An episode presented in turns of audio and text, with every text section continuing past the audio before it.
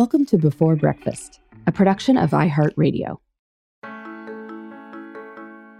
Good morning. This is Laura. Welcome to the Before Breakfast podcast.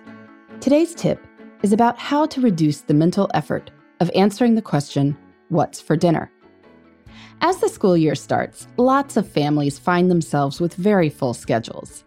No one likes coming home from work or school and standing in front of a fridge of mismatched ingredients and making a decision, when hungry, about what to eat.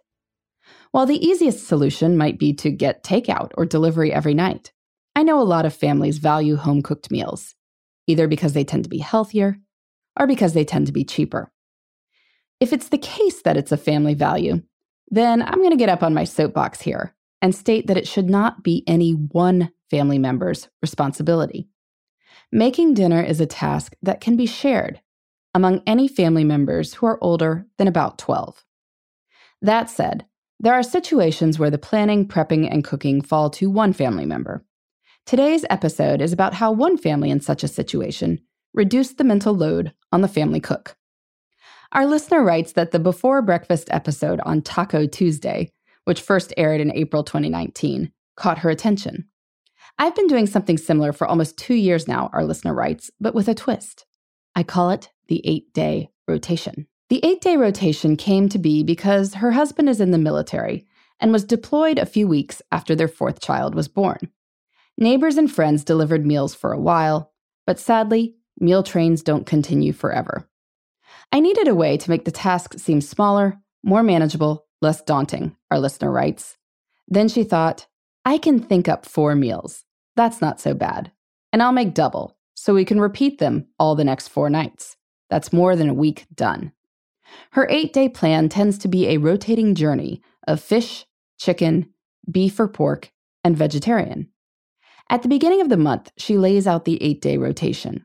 She builds in off days to order pizza, have breakfast for dinner, or get carryout because life is happening and grocery shopping or cooking are not, she says.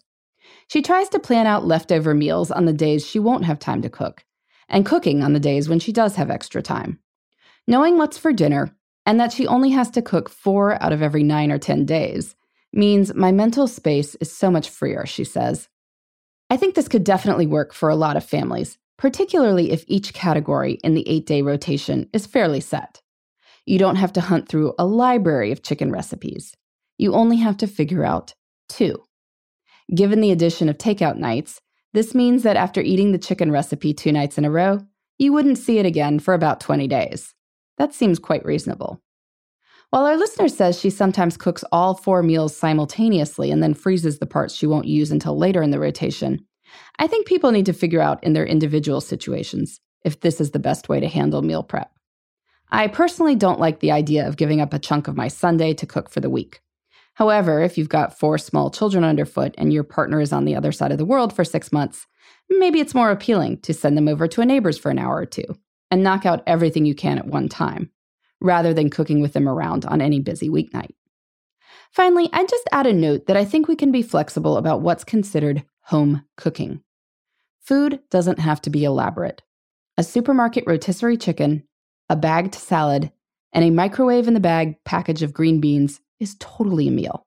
And it can be on the table in less time than it takes to enter a delivery order on one of those apps.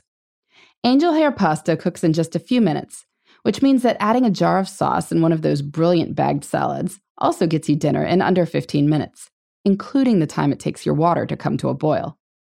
Pre chopped veggies, cooked in eggs, is dinner in about 10 minutes too. Or go with pre cooked shrimp in a dipping sauce and a microwavable bag of veggies. Convenient food is still food. For most of us, the point is to eat together rather than to channel Julia Child.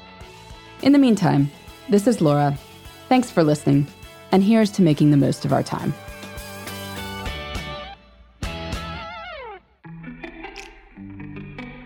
Hey, everybody. I'd love to hear from you. You can send me your tips, your questions, or anything else. Just connect with me on Twitter, Facebook, and Instagram at Before Breakfast Pod.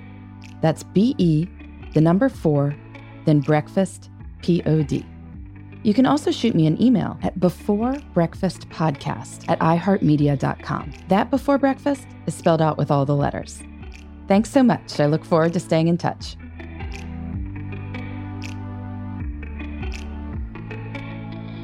Before Breakfast is a production of iHeartRadio.